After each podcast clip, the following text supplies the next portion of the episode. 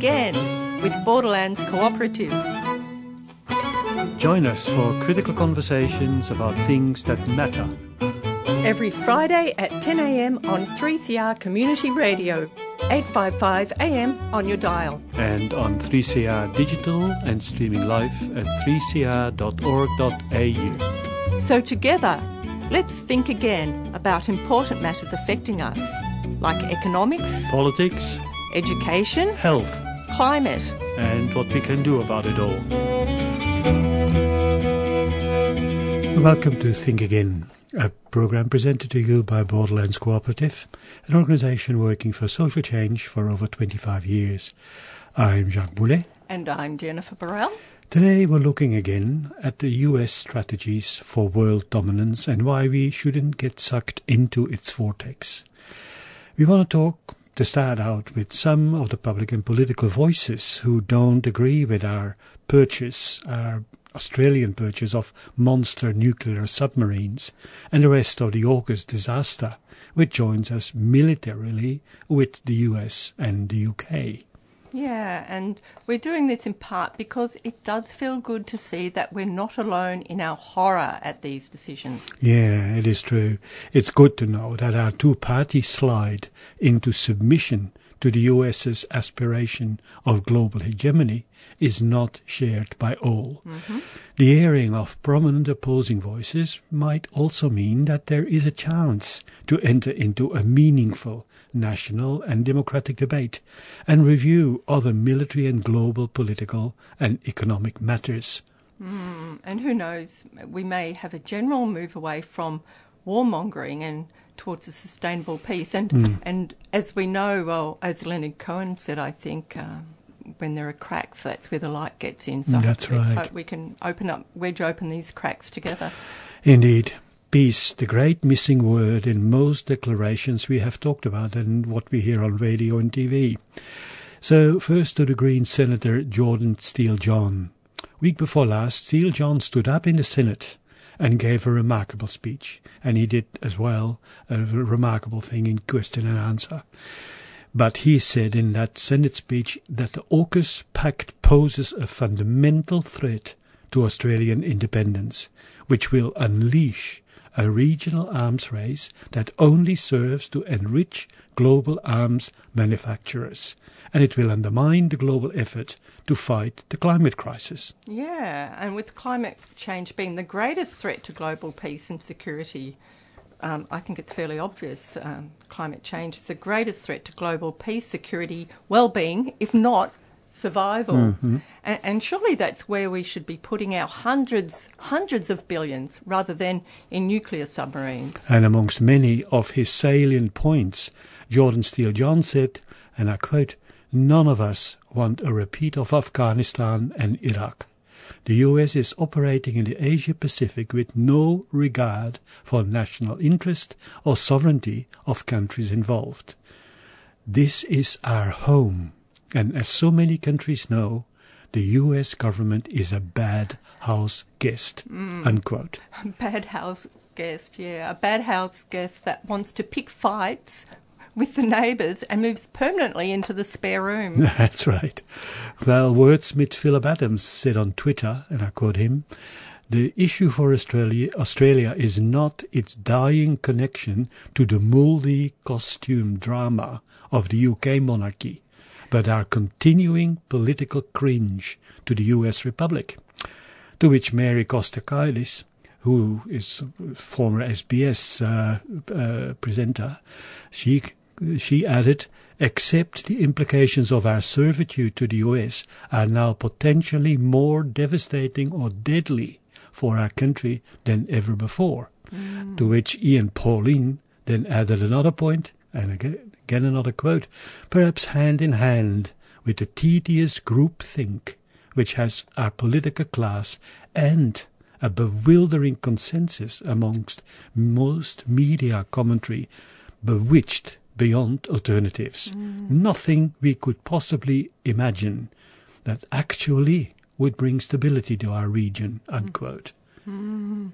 And meanwhile, Nine Entertainment's hack Peter Hartcher spruiked in the age of the idea of Australia leading a Pacific Union like the European Union to strengthen our defence against China. Mm, That's right. Uh, really?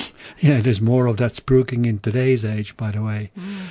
Seeing that there's so much overlap with our own thinking and the previous programs we had on this topic, this program is our attempt to make sense of it all. And by all, we mean the fact that the US seems to be a common denominator across so many events and processes which involve warfare and destruction that we really have to wonder what's wrong with that country. Mm, again. Yeah. We have talked about the state of the US already a few times. And as Jordan Steele John said, we need to remember that it was just 20 years ago that the US and its accessories, including Australia, invaded and destroyed mm. Iraq and its people under false pretenses. Yeah. Who can indeed forget the parallel universe in which the presumed weapons of mass destruction were being made into fake news unrealities? The incredible length to which the highest brass of the United States Army and State Department went to present so-called evidence of the assumed production of such weapons. Mm, weapons of mass destruction. That's right. The pretext for that invasion. And in the end, the only evidence that was produced was fake. And we were all lied to. That's right. And remember the parading of our own Prime Minister, Iron John Howard, making Australia uh, a member of the Coalition of the Willing. And finally, in that whole episode, the fake mission accomplished show by President Bush the Younger on a US warship safely anchored somewhere far away. Yeah, so who says the West doesn't do propaganda? We're, we're obviously very good at it. The Guardian has published an extra collection of stories about that dreadful episode in history and its ongoing aftermath for the people in Iraq and elsewhere. The final comment in the editorial piece of that series of the in the Guardian by Tracy McVeigh was short but pregnant, and I quote, 20 years on, it has never been clearer that the millions who marched against the Iraq war, three million in Rome alone, were a whole lot smarter than the leaders who were so keen to start it. Unquote. Mm-hmm. And then, and then we had the realization that the 2003 Iraq War was just one of many US wars. Yeah, just a little bit of a, of a, of a series, just to remind us. Going back to the late 80s, as the USSR was disintegrating, it seemed to many of us, loving peace, as if the Cold War and its many proxy interventions would fade into the past. But US interventions continued starting with the 1989 invasion of Panama in Central America. Yeah, ironically, that was codenamed Operation Just Cause, and incidentally, it was a violation of international law. Mm, that's right, as there have been many. And then, following up on that one, there was the first Gulf War, Kuwait, in 99, in 90. First intervention in Somalia, 92. Former Yugoslav wars and the war in Haiti, in 19, also in the 1990s.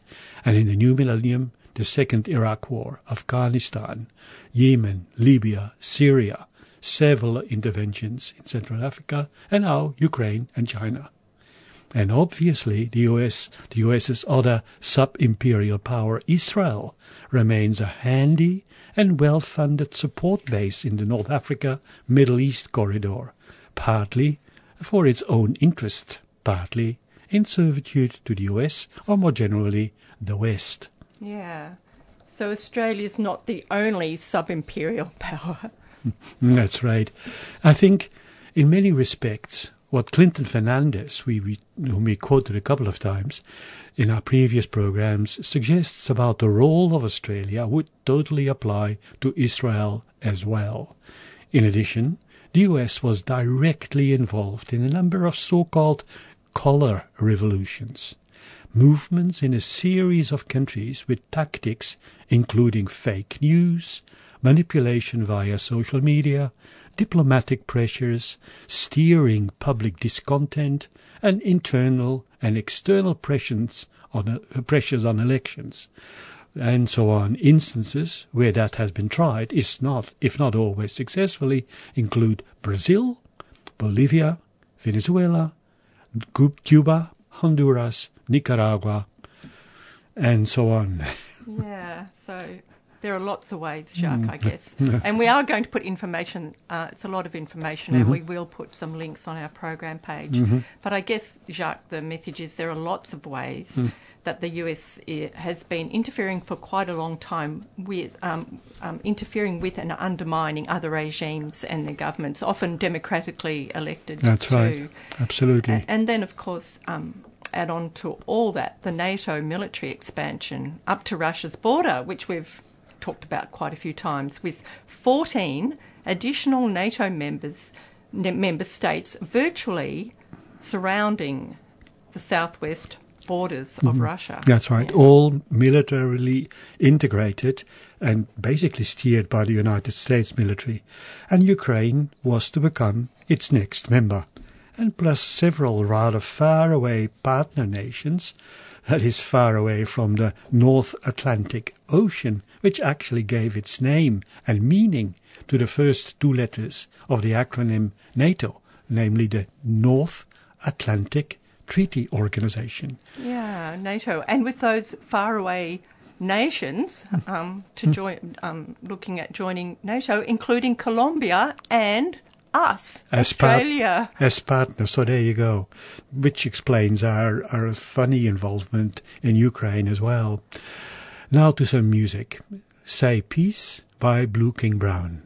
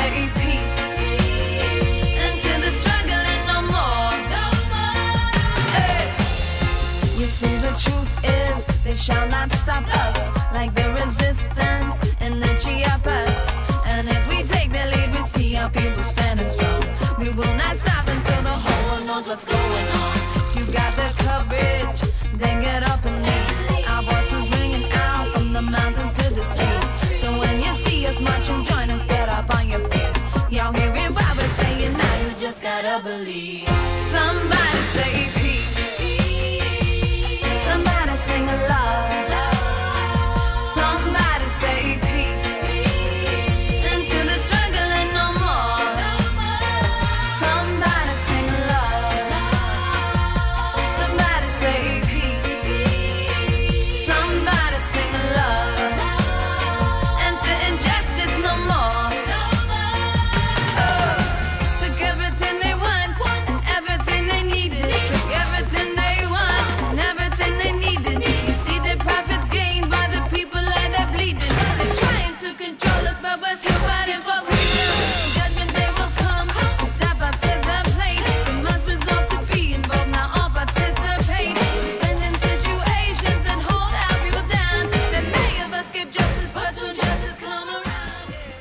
You're listening to Think Again on 3CR Radio, 855 AM on your dial and streaming live at 3cr.org.au.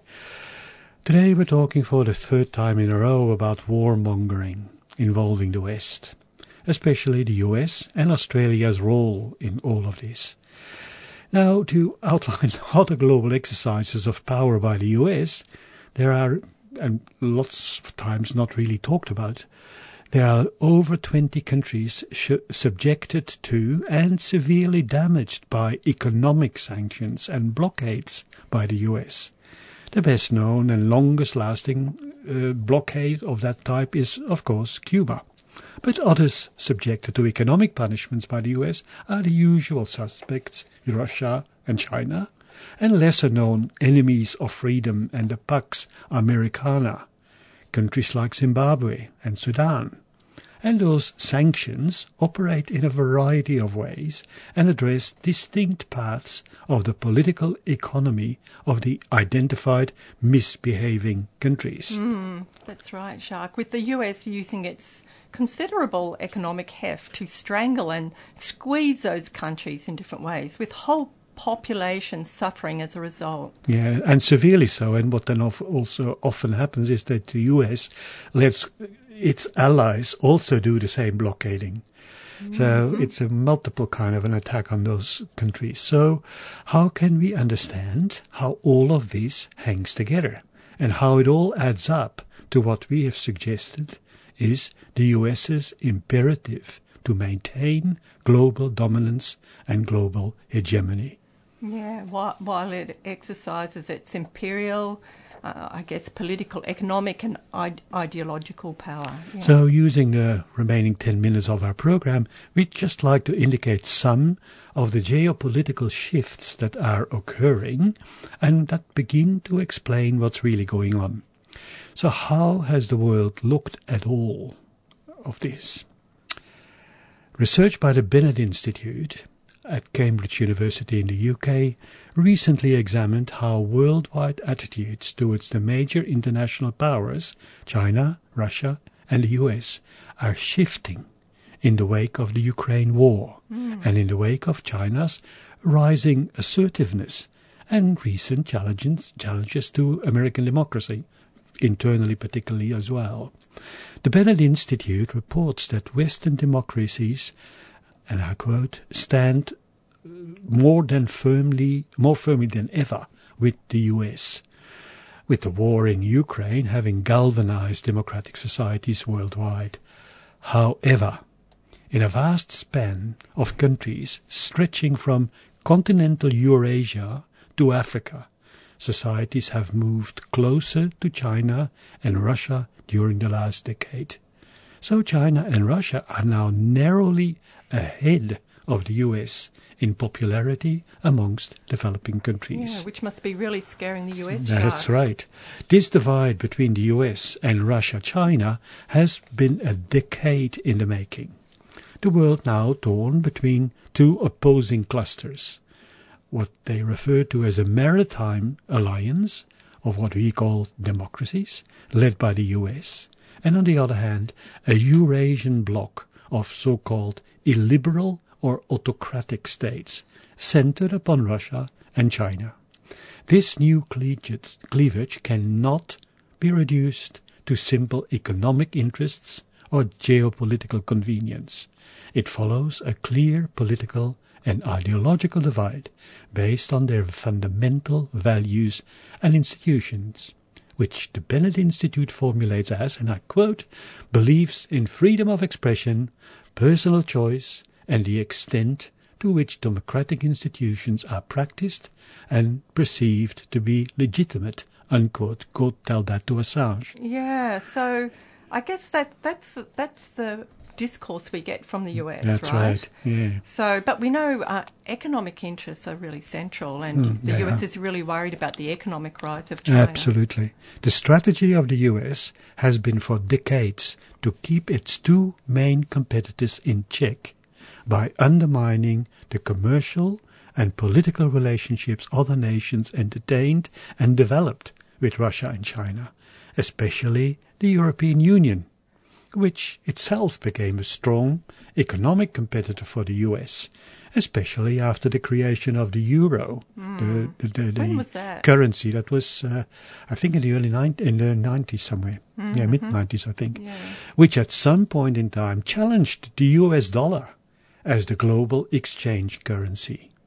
How far the US succeeded in this becomes clear in a recent joint statement by European Union Commission President uh, von Ursula von der Leyen and US President Biden together. They stated, and I quote, we have a common interest to prevent capital expertise and knowledge about our businesses that would stimulate the technol- technological progress and which would improve the military and intelligence capabilities of our strategic rivals, especially through in our investments, unquote. Yeah, and yeah. today's age very clearly in, the, in its uh, uh, world pages confirms that. The, uh, So, Jacques, so just to, I think I should just reframe it though. Um, so it's a joint statement between the European Union and the US, But, yeah. um, and and they're clearly stating that they have a common interest Mm-hmm. In right. preventing capital, expertise. And um, knowledge that would Mm. Yeah. advantage rivals. That's yeah, They have a co- common interest That's in suppressing rivals. That's correct. Yeah. The, the title of an, of an article in the Age today European Commission President warns the European Union China wants world to depend on it. As if the world wouldn't have depended on the US in that kind of way. yeah. Uh, and they just project it now onto China. Yeah. So it's a really interesting kind of a time we live in. It's a sort of what you call in Freudian terms projection, totally. projecting on others what you're doing yourself. Absolutely, absolutely. So uh, there is a, res- but there is quite some resistance from number of European Union nations, as there is from many other nations across the globe. They actually want to remain a partner of the US, but they refuse to be their vassals. And they don't want to completely split from China nor from Russia. Mm-hmm. This is in spite of their condemnation for the Ukraine invasion and despite the NATO extensions and other illegal interventions in the internal affairs of other nations, and even the clamor around the Pacific and Taiwan. The China Russia link has gained a lot of strength regardless. China has developed itself, for example, from a developing country, as we used to call it, to an economic superpower. Since it became a member of the World Trade Organization, the WTO, in, uh, 20, in 2002 it was, its economy grew fur- a further four times uh, as large as it was 20 years ago. So uh, it also created alliances with a host of southern nations, which have grown dramatically, especially the so-called BRICS countries, B-R-I-C-S, CS, which which is an acronym for Brazil, Russia, India, China, and South Africa. And we don't hear about that. No, those countries we so certainly much don't. Absolutely not. Uh, who are actually intent on growing and about to include Egypt, Saudi Arabia, and Turkey, who are and or were traditional partners of the West. Yeah. So, Jacques, I guess um, perhaps that's all offering some counterbalance to global dominance by the US with its allies. That's right, exactly right. And it's lots of people who are, don't want to align with either of the blocs. Yes. You know, they And want to stay. Coming, coming yeah. under a lot of pressure. And that has a long tradition in the United Nations. There was a bloc of 90 to 100 countries who always uh, res- uh, basically resisted to be aligned with either the two blocs in the Cold War. So uh, China co-started, for example, the Shanghai Cooperation Organization, which integrates a number of Asian uh, countries. The Regional Comprehensive Economic Partnership in Southeast Asia, uh, close to two-thirds of the world population are part of that. And then there's the Belt and Road Initiative, which so exercised the Morrison government when Victoria joined that immense economic initiative. Yeah, and of course, uh, Premier Andrews is visiting them again. Totally. And, and of course, coming under a bit of fire in the age, Yeah. predi- predictably. Well, that's right. Also because he didn't invite the press to go with him, which for pretty good reasons, I would say. Mm.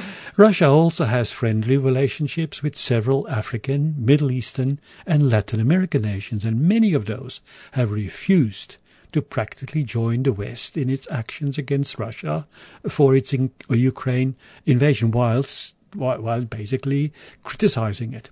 The former Malaysian Prime Minister commented that the war between Russia and Ukraine has been caused by the love of Europeans and the US for war, hegemony, and dominance, unquote. Well, that's a pretty clear calling it out, isn't it? That's right. In addition, a really important but not much talked about process is the de-dollarization. De-dollarization. Mm-hmm. I like that. That's right, of the world economy. A great deal of the dominance of the US is based on the dollar, its dollar having become the global currency. This happened in the, or during the Nixon years in the early 70s when the dollar replaced the gold standard to, to regulate exchanges between nations Yes. and So nations and their currencies. So value being based on US currency That's- rather than on gold. That's correct. Uh-huh. The US can, without real limit, pay for its own national debt by just printing new dollars. Oh my gosh, that's just so extraordinary when you think of it. To be Hmm. able to pay your debts by printing new money. That's right. Yeah. And there's more. The US can freeze the accounts of other na- nations in the case of political discord. But now several nations in their commercial dealings with Russia and China are actually paying their transactions in ruble or yuan. Oh, meaning that the, they avoid the dollar as the exchange currency, thus taking away the power of the US to interfere in or manipulate fair dealings. Hmm. As the Ukraine war began, The Guardian quite accurately subtitled an article which it wrote about this, titled White House knows the fledgling Sino-Russian axis is a real threat in Taiwan and elsewhere. That was in early 2022. Mm-hmm. so so meaning the Sino-Russian axis is a real threat to the US's economic dominance. Yeah, if you want Yeah? to consider it as a threat. So we seem to be moving towards a geopolitical, multipolar new world order. Which is a good thing, mm, rather I than, than one polar. Exactly, as long as those poles don't don't are not aggressive That's with one right. another, and as already experienced during the emergence of the European Union, the U.S. doesn't like it one bit. And this also helps explain Brexit and several attempts to strengthen the so-called Anglosphere. We have talked about in the past the Five Eyes, the Quad, the AUKUS, where we have The talked about a lot. AUKUS, That's right. Especially since China has been rather successful at creating peaceful relationships between, recently, Iran and Saudi Arabia, who for years had been at one another's throats. And compare that with the West's destruction, or destructions in at least eight North African or Middle East nations. Yeah. And it was China that offered a peace or armistice proposal for the Russia Ukraine war, which has been summarily wiped off the table by the West. with uh, peace somehow appearing as a threat uh, to US global power. Mm-hmm. Um, and I guess not to mention to what's referred to as the military industrial complex. That's right. that. So, where does that leave Australia? What role could we play in all of this? Could it be that Andrew's visits to China and the rather Premier Andrews. That's yes. right. And the rather contradictory diplomatic advances of our foreign and defense ministers that they mean may lead to something more peaceful. Mm, well, like I said before, the cracks are where the light gets in. So That's right. let's not just hope, let's keep talking about it and joining with collective action for Mm-hmm. peace.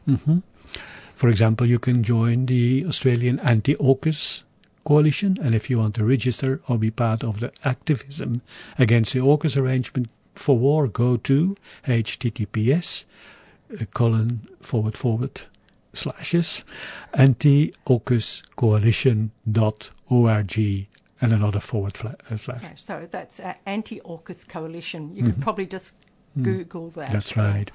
Or Mm, Mm, thanks. Ecosia it. That's sorry. right. Thanks for listening to Think Again on 3CR Community Radio and supporting our program. If you want to send us a message, you can email Borderlands, borders at borderlands.org.au. Our past programs are available by podcast on your favorite platform or, or via All, the all 3CR. platforms you don't like even. That's right. Or via the 3CR website at 3cr.org.au. Meanwhile, please enjoy Milkumana by King Stingray.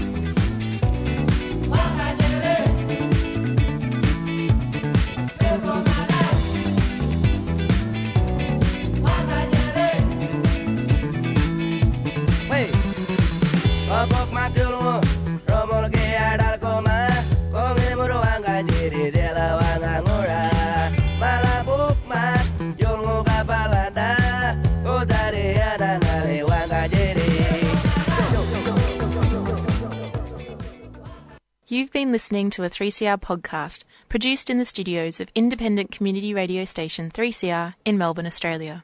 For more information, go to allthews.3cr.org.au.